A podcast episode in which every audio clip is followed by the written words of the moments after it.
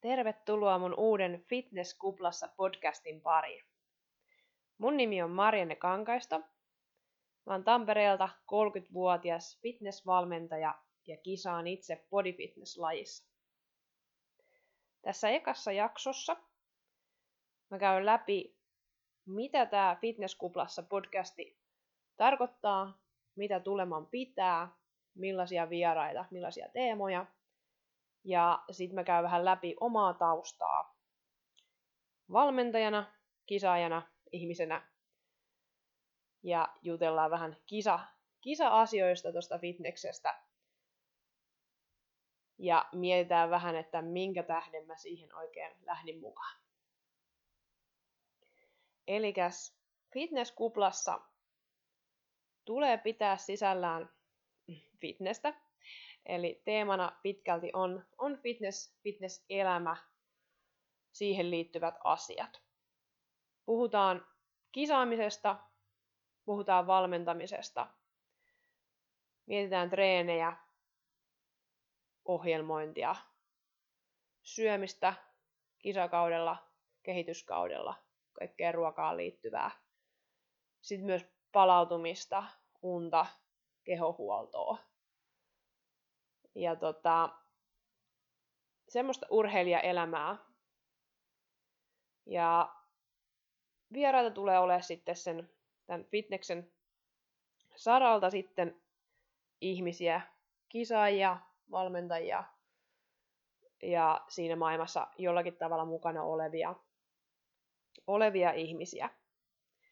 Eli tämän ensimmäisen jakson mä täällä itsekseni höpöttelen ja sitä ottaa vieraita mukaan. Ja musta itsestäni, eli tota, valmentamaan mä oon aloittanut tuossa 2012 alkaen. Ja kisaamaan eka kisat itsellä oli 2017. Ja sitten noita fitness-kisavalmennettavia mä oon ottanut 2018 vuodesta alkaen. Ja nyt mulla menee tänä syksynä 2020 ensimmäiset kisaajat lavalle. Siinä niin tuommoiset isoimmat vuosiluvut. Öö, no jos aloitetaan ihan tuommoista treeniurasta, treenitaustasta, mitä mulla on, niin mä on siis, mä en ole kilpailu missään muussa laissa kuin bodyfitnessessä. Mä oon höntsäillyt kaikkea juoksua ja tanssia ja hiihtoa, sulkapalloa ja semmoista. On silleen ollut liikunnallinen aina, mutta tota, vasta tälleen aikuisiällä, aikuisiällä sitten lähtenyt kilpailemaan. Ja mulla on vanhemmat ollut hyvin liikunnallisia ja isä varsinkin tota, mun nuoruudessa niin on juossut paljon maratoneja ja hiihtänyt paljon, että on tämmöinen kestävyysurheilija. Ja hän on mua vienyt aina paljon tota, kaupin metsiä hiihtelee ja juoksulenkeille.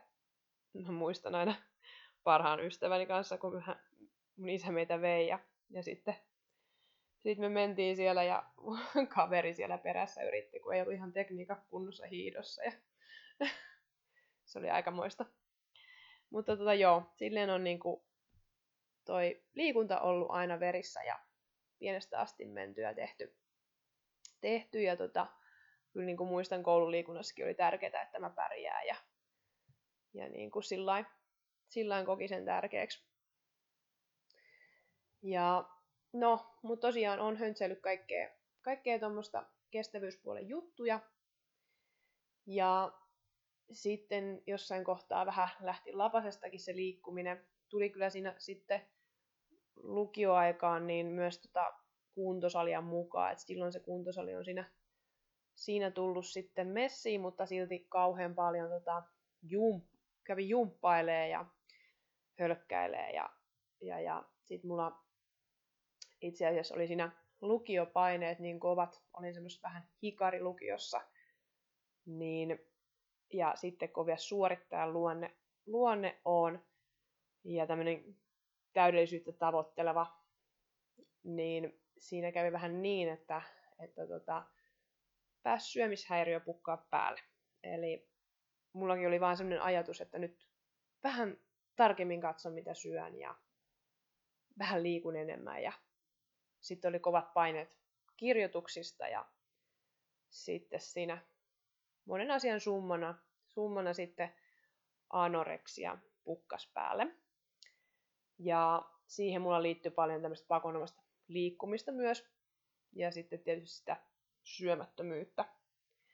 Se, miksi mä tästä nyt heti kärkeen puhun näin, näin tota diipistä asiasta, niin se on paljon vaikuttanut siihen, miksi mä oon valmentaja ja miksi mä kilpailen. Eli mulla on sieltä tullut niin kuin, öö, no tietysti mun kasvatuksen kautta, missä on syöty terveellisesti ja liikunta osa arkea, niin on tullut tämmöiset niin pohjat siihen tietyllä tavalla ravitsemukseen ja liikuntaan, mutta sitten tämä anoreksia on ollut semmoinen, minkä kautta mä oon jotenkin kiinnostunut enemmän vielä ravitsemuksesta ja just niin kuin ihan siellä suojaravinnetasolla niin kuin, hirveästi halunnut lukea ja oppia. Eli monesti on tämmöiset niin kuin anorektikotkin, niin ne tietää tosi paljon esimerkiksi ravitsemuksesta, mm, vaikkakin ne ei sit käyttäydy niin kuin niille hyväksi olisi, mutta sehän ei olekaan, sehän ei ole järkiperäistä, eli sehän on ihan sairaus, sairaus mikä on. Ja sitten myös, koska sehän on psyykkinen sairaus, niin mä kiinnostuin myös psykologiasta. Mä olin kyllä kiinnostunut sitä ennenkin jo psykologiasta. Jossain vaiheessa mä mietin, että lähdekö mä hakeen opiskelee psykologiksi. Ja totta kai sitten, kun joutui käymään siellä syvisvesissä ja terapiassa ja näin, niin sieltä tuli vielä työkaluja. Ja haluski oppia siitä ihmismielestä, koska halusi myös parantua. Ja siinä parantumisprosessin aikana yksi keskeinen asia, asia tota, mikä mua auttoi, millä mä sain muutettua sitä vääristynyttä minäkuvaa ja kehonkuvaa, niin oli se, että kun siinä tuli kuvioihin tämä saliharjoittelu, voimaharjoittelu. Se auttoi mua niin kun, löytää uudenlaisen kehonkuvan ja kehoihanteen. Eli mua alkoi kiinnostaa se lihaksikkuus ja voima, ja varsinkin se lihaksikas vartalo. Eli ei enää semmoinen mahdollisimman laiha ja näin. Mutta joo, toki siellä taustalla nyt oli, oli enemmän myös sitä psyykkistä eheytymistä ja niin kuin itsensä hyväksymistä. Siitä se kaikista eniten lähti. Ja semmoista kykyä ja oppia taas rakastaa itteensä. Ne on niin kuin niitä ensisteppejä ollut siellä. Ja sitten niin kuin mä puhuin, niin mua kiinnosti tosi paljon ravitsemus ja liikunta oli siellä aina ollut, ollut mukana. Ja, ja tota, mä lähdinkin sitten tota, ravintovalmentajan kouluun Trainer for Youlle sinne opiskeleen. Jossain siinä samoihin aikoihin ryhmäliikuntaohjaajaksi opiskelin myös. Ja, ja sitten perään lähin sitten saman tien personal trainer putkeen Trainer for Youlle. Eli kovasti kiinnosti lähteä niin kuin muokkaa sitä myös omaa syömistä ja reenaamista niin kuin terveemmäksi, järkevämmäksi ja kehittävämmäksi. Ja sitten oli se ajatus siitä, että josko sitä alkaisi myös valmentamaan. Eli semmoisesta himo kestävyysliikkujasta ja liian vähän syövästä likasta mä oon sitten lähtenyt ja vaihtanut sitten tonne enemmän lihaspuolelle ja voimapuolelle ja, ja tota, ruvennut syömään. Mutta joo, tausta tosiaan se, että, että se syömishäiriö on ollut mulle yksi semmoinen kimmoke sitten hyvinvoinnin saralle, että mä oon lähtenyt opiskelemaan ja kiinnostunut sitten siitä, että ensin että saanut sitä omaa kehoa, omaa mieltä parempaan kuntoon, niin sitä kautta myös sitten tullut se halu lähteä valmentamaan muita. Ja mulla siis muuten opiskelutausta on lukion jälkeen, tai lukiossa, kun mietin, että mihin haluaisin, kun itse asiassa lukiokin oli itselle enemmän semmoista, että kun en tiedä mitä haluan, niin menen lukioon hakemaan aikaa, ja sitten taas lukiossakin sama pulma, että mihinkä. Mulla silloin oli jo mielessä, että hei, mulla tämä Varalan urheiluopisto tässä vaihtoehtona. Oli mulla niinku toinen vaihtoehto. Ja toinen vaihtoehto mulla oli Tampereen ammattikorkeakoulun liiketalouden linja. Ja sieltä meillä kävikin jossain vaiheessa juttelemassa Pro Akatemialta muutamia tyyppejä. Eli Pro Akatemia on tämmöinen yrittäjyyslinja, jossa ö, tehdään yritysprojekteja ja perustetaan tiimiyritykset ja se on hyvin erilainen koulunkäyntitapa. Ja sekin vähän sitten kiehtoi mua siinä. Tosiaan mulla oli nämä kaksi vaihtoehtoa, urheiluopistolle tai liiketaloutta opiskelee. Ja sitten lopulta päädyin hakemaan vain yhteen paikkaan, eli liiketalouteen.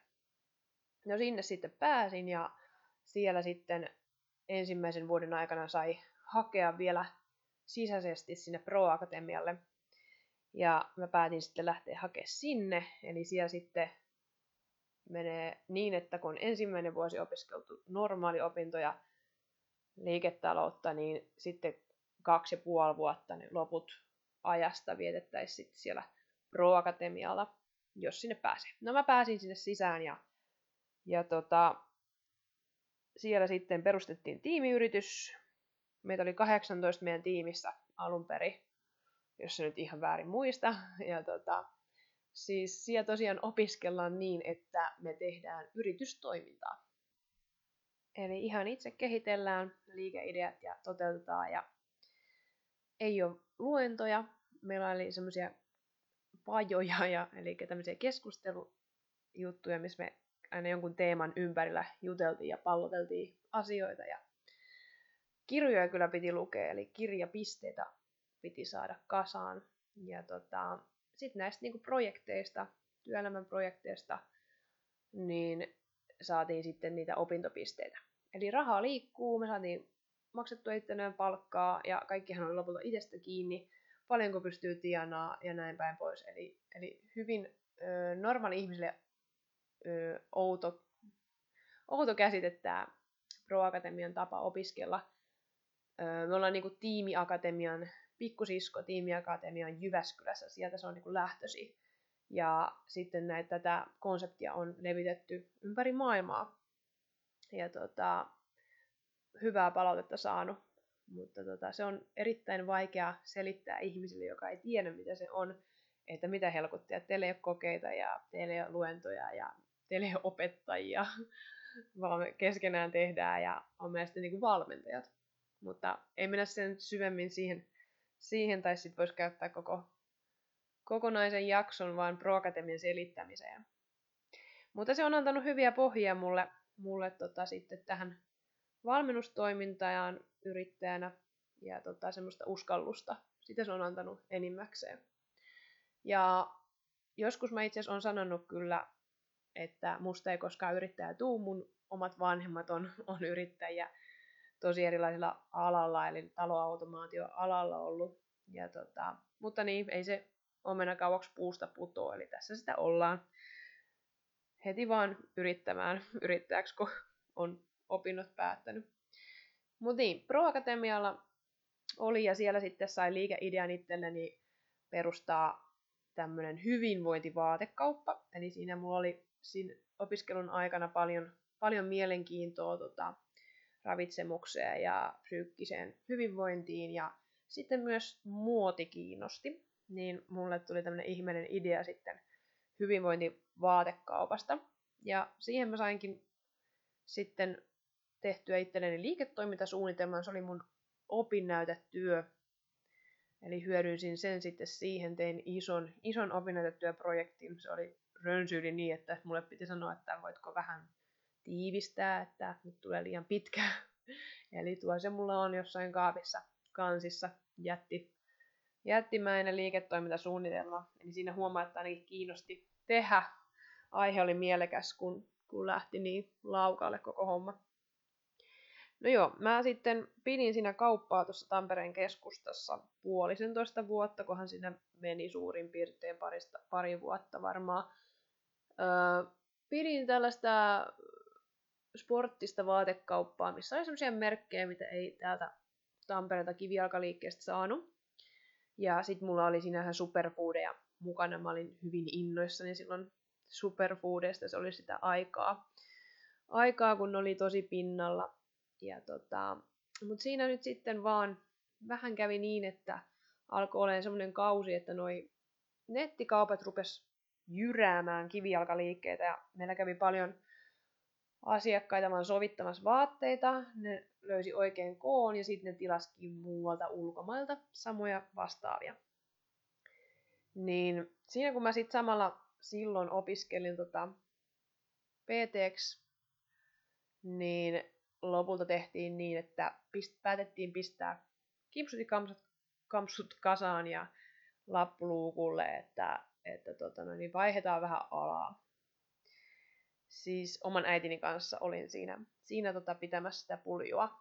Ja no mä olin siinä sopivasti saanut opintoja kasaan ja, ja asiakkaita otettua, niin mulla oli semmoinen luonnollinen siirtymä sitten valmennuspuolelle.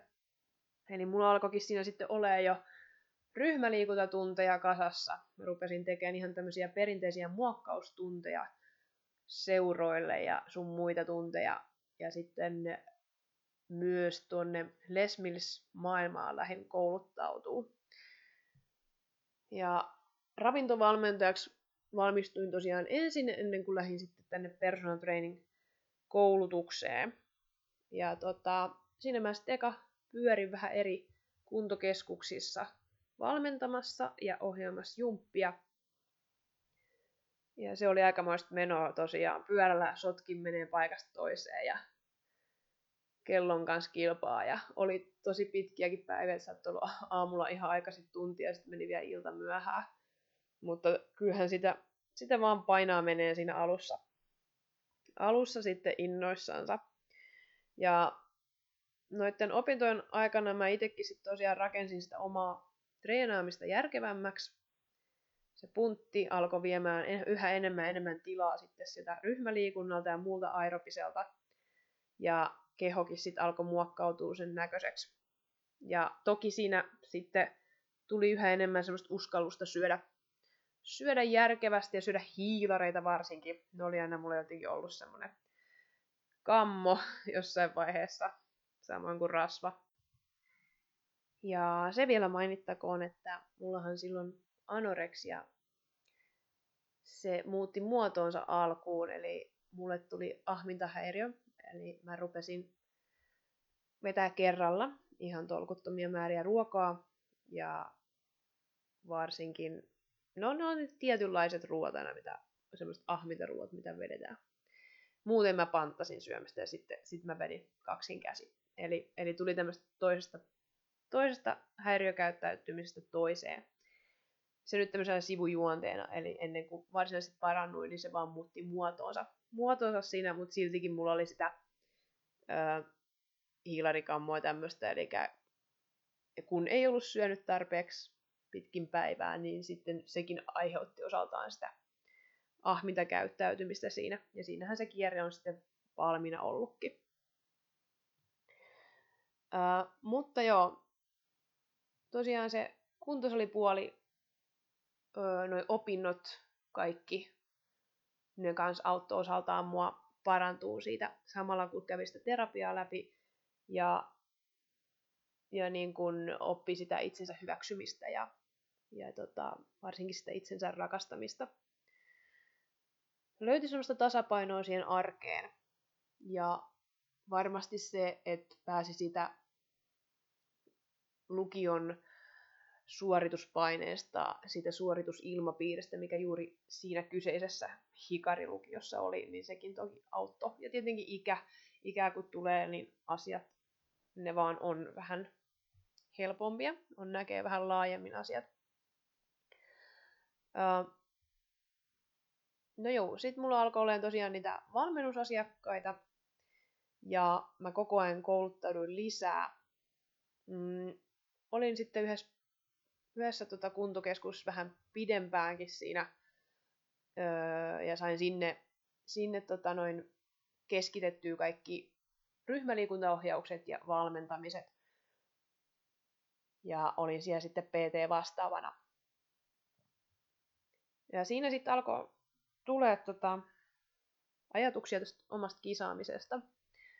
Öö, itse asiassa tuli ulkopuolelta mulle paljon kanssa ihmiset sanoi sitä, että, että tota, te kyseltiin, että onko se joku kisaaja, että, tai koska oot menossa. Ja en mä ollut koskaan ajatellut sitä siinä kohtaa, vaan tykkäsin treenata ja tykkäsin treenata kovaa. Mutta sitten siinä alkoi semmoinen siemen siemen tota kasvaa sisällä, että josko sitä lähtisi kisaan.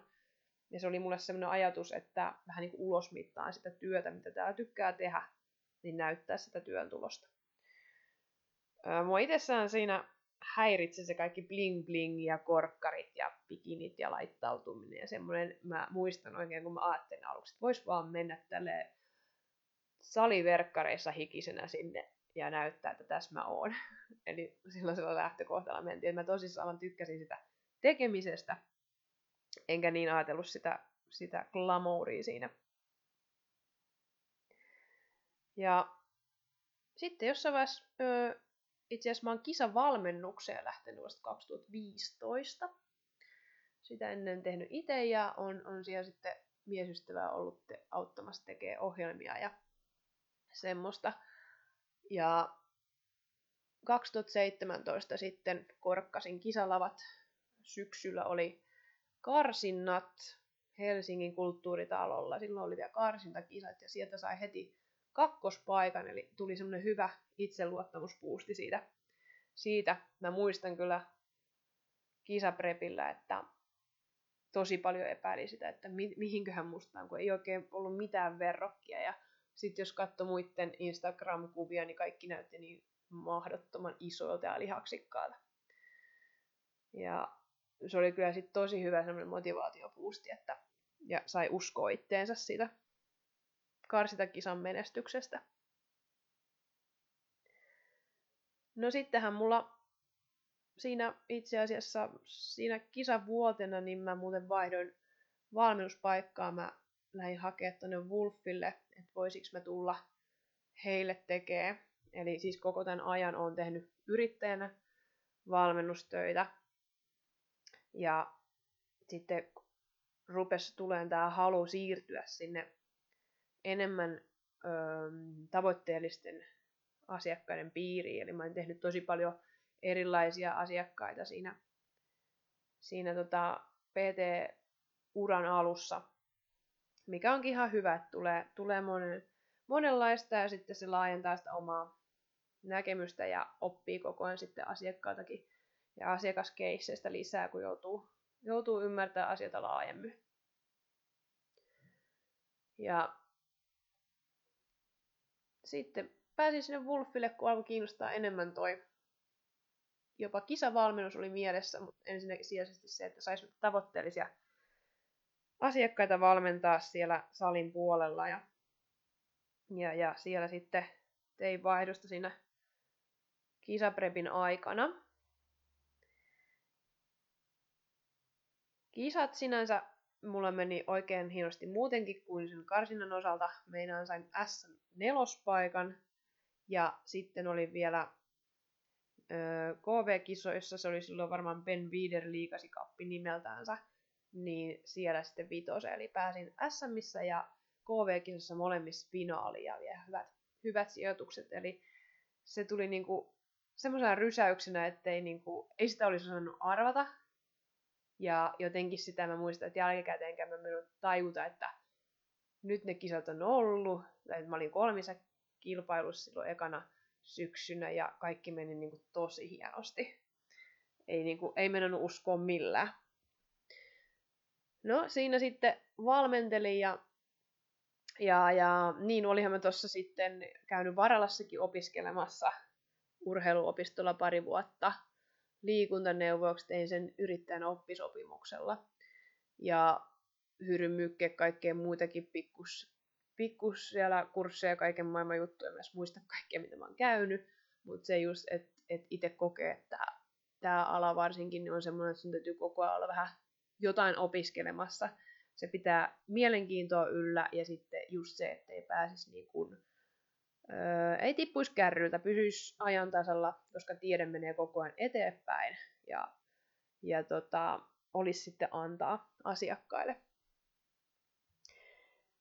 Öö,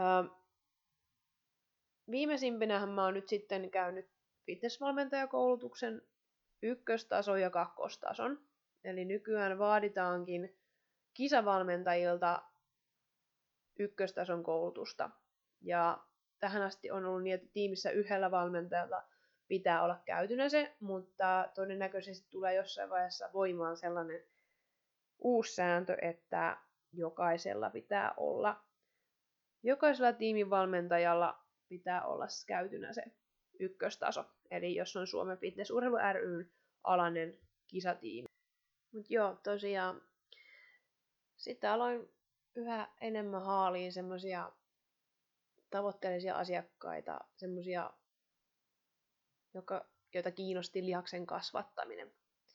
Eli aloin karsiin pikkasen pois. Oli mulla toki tosi paljon painonpudottajia, kiinteytyjiä ja juoksuharrastajia. Paljon tykkäs kans mulle tulla mutta et yhä enemmän fokus ja mun oma markkinointi meni sinne fitness-tyyppisen harjoittelun puolelle. Sitten toinen kisavuosi mulla tuli heti perään itsellä. Eli menin sitten 2018 syksyllä uudestaan kisaan. Ja silloin otettiin sitten tämän SM- ja KV-kisan lisäksi myös tavoitteeksi käydä Arnold Klassikissa Euroopassa. Ja sinne ei ole siis mitään muuta tavoite, tavoitetta kuin se, että mennä ja saada se kokemus siitä ulkomailla kisaamisesta. Ja mä tiesinkin siinä kohtaa, että, että tota, siellä tulee olemaan monstereita, mm, jo, joita ei ihan kaikki, kaikki säännöt samalla lailla päde niihin, eli tota, no, semmosia monstereita sanotaan vaan näin.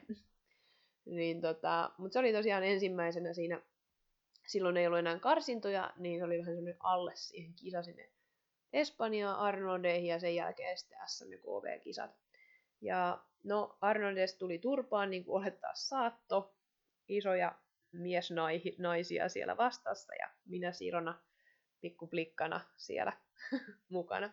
Mutta reissu oli kiva, menin sinne parin bikinitytön kanssa ja meillä oli sitten pari huoltajaa siinä mukana. Mukana niin oli ihan mahtava tutustua liikkoihin ja, ja just semmoisena kokemuksena se oli, oli kyllä tosi hieno. Ja sitten taas oppi arvostaa sitä, että kuinka hyvin Suomen kisoissa hoidetaan asia, koska siellä ei ihan samalla aikataulut mene, jos selkeitä kellonaikoja, vaan on vain semmoinen järjestys, milloin mennään. Ja sitten on aina vaara se, että voi vaikka siirtyä seuraavalle päivälle omat kisat.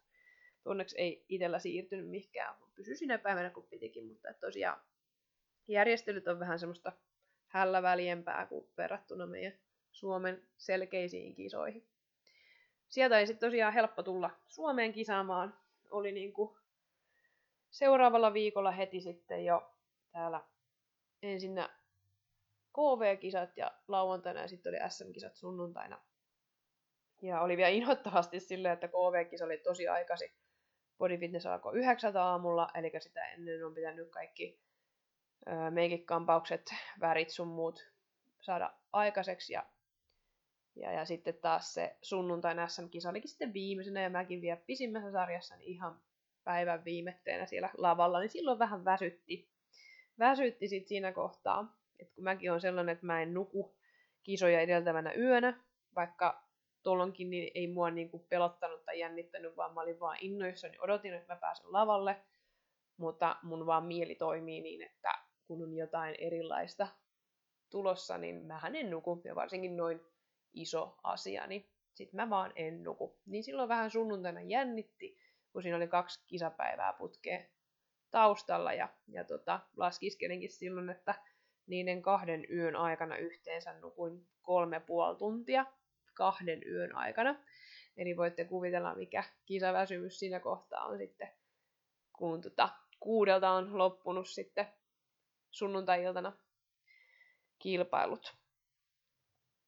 Mutta menestystä tuli, eli KVstä sain kolmossia ja lopulta SMissä kakkosen. Ensin olin siis kolmantena SMissä, mutta siellä tuli sitten semmoinen dopingkäry ja, ja tota, pääsin sitten kakkossijalle hopeelle.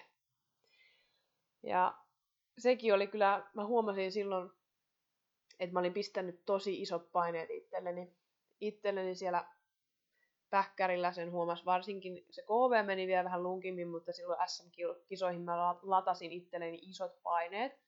Ja se, se niin kuin kyllä tuntui, mutta mä onneksi pystyin niin sen kanavoimaan, että se ei näkynyt mun kisasuorituksessa niinkään. Että tota, poseeraus onneksi on silleen, oli harjoiteltu paljon, että se tuli selkärangasta aina aina mulla ja se esiintyminen on kivaa. Et vaikka mä alkuun sanoin, että kun mä lähdin tämän lajin piiriin, niin mua just ärsytti se bling bling ja kaikki semmonen, mutta mä sitten kyllä matkan varrella löysin itsestäni semmoisen oman kisaa ja minäni, sen lava minäni. Eli se on vähän semmoinen eri persona, joka sitten puskee päälle sieltä. Ja nykyään mä niin rakastan sitä lavalla olemista.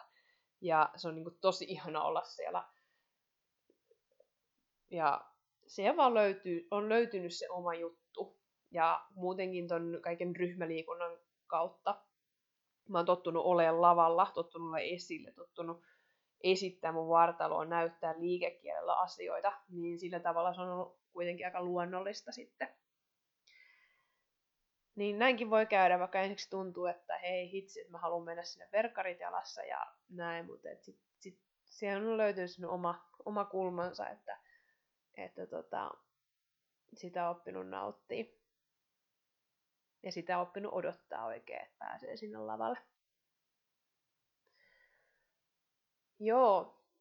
Ja tota, silloin samana vuonna 2018, kun on ollut nämä mun viimeisimmät kisat, niin mä oon ottanut ensimmäisiä kisoihin tähtääviä valmennettavia. Eli silloin on lähtenyt sitten se fitnesspuoli valmennuksen osalta niin kuin varsinaisesti käyntiin. Ja sitten oli tosiaan nämä koulutukset, ykkös- ja kakkostasot.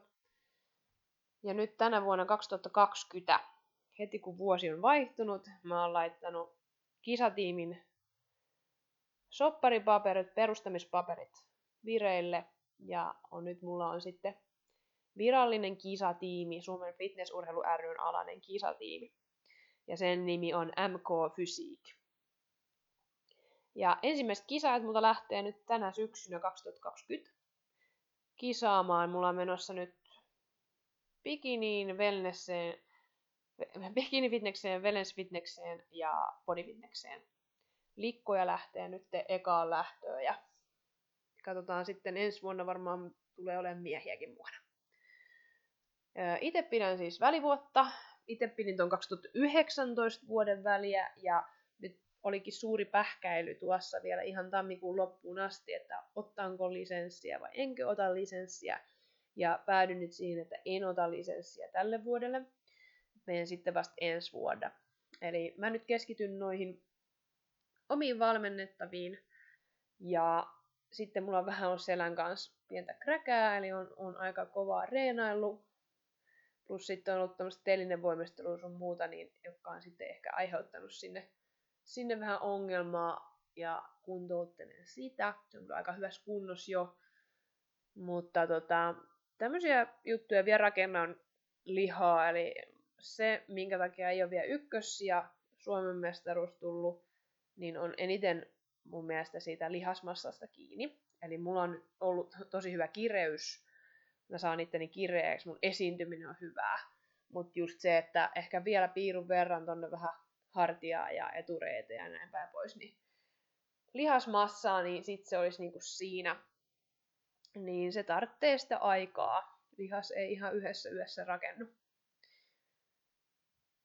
Joo, eli nyt on käyty vähän läpi mun treenaamista tai treenitaustaa, mistä mä oon tullut tähän lajiin ja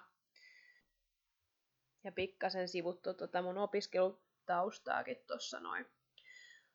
Öm, Tämä jakso alkaa ole tässä. Mä en nyt tämän ihmeellisempiä itsestäni höpöttele.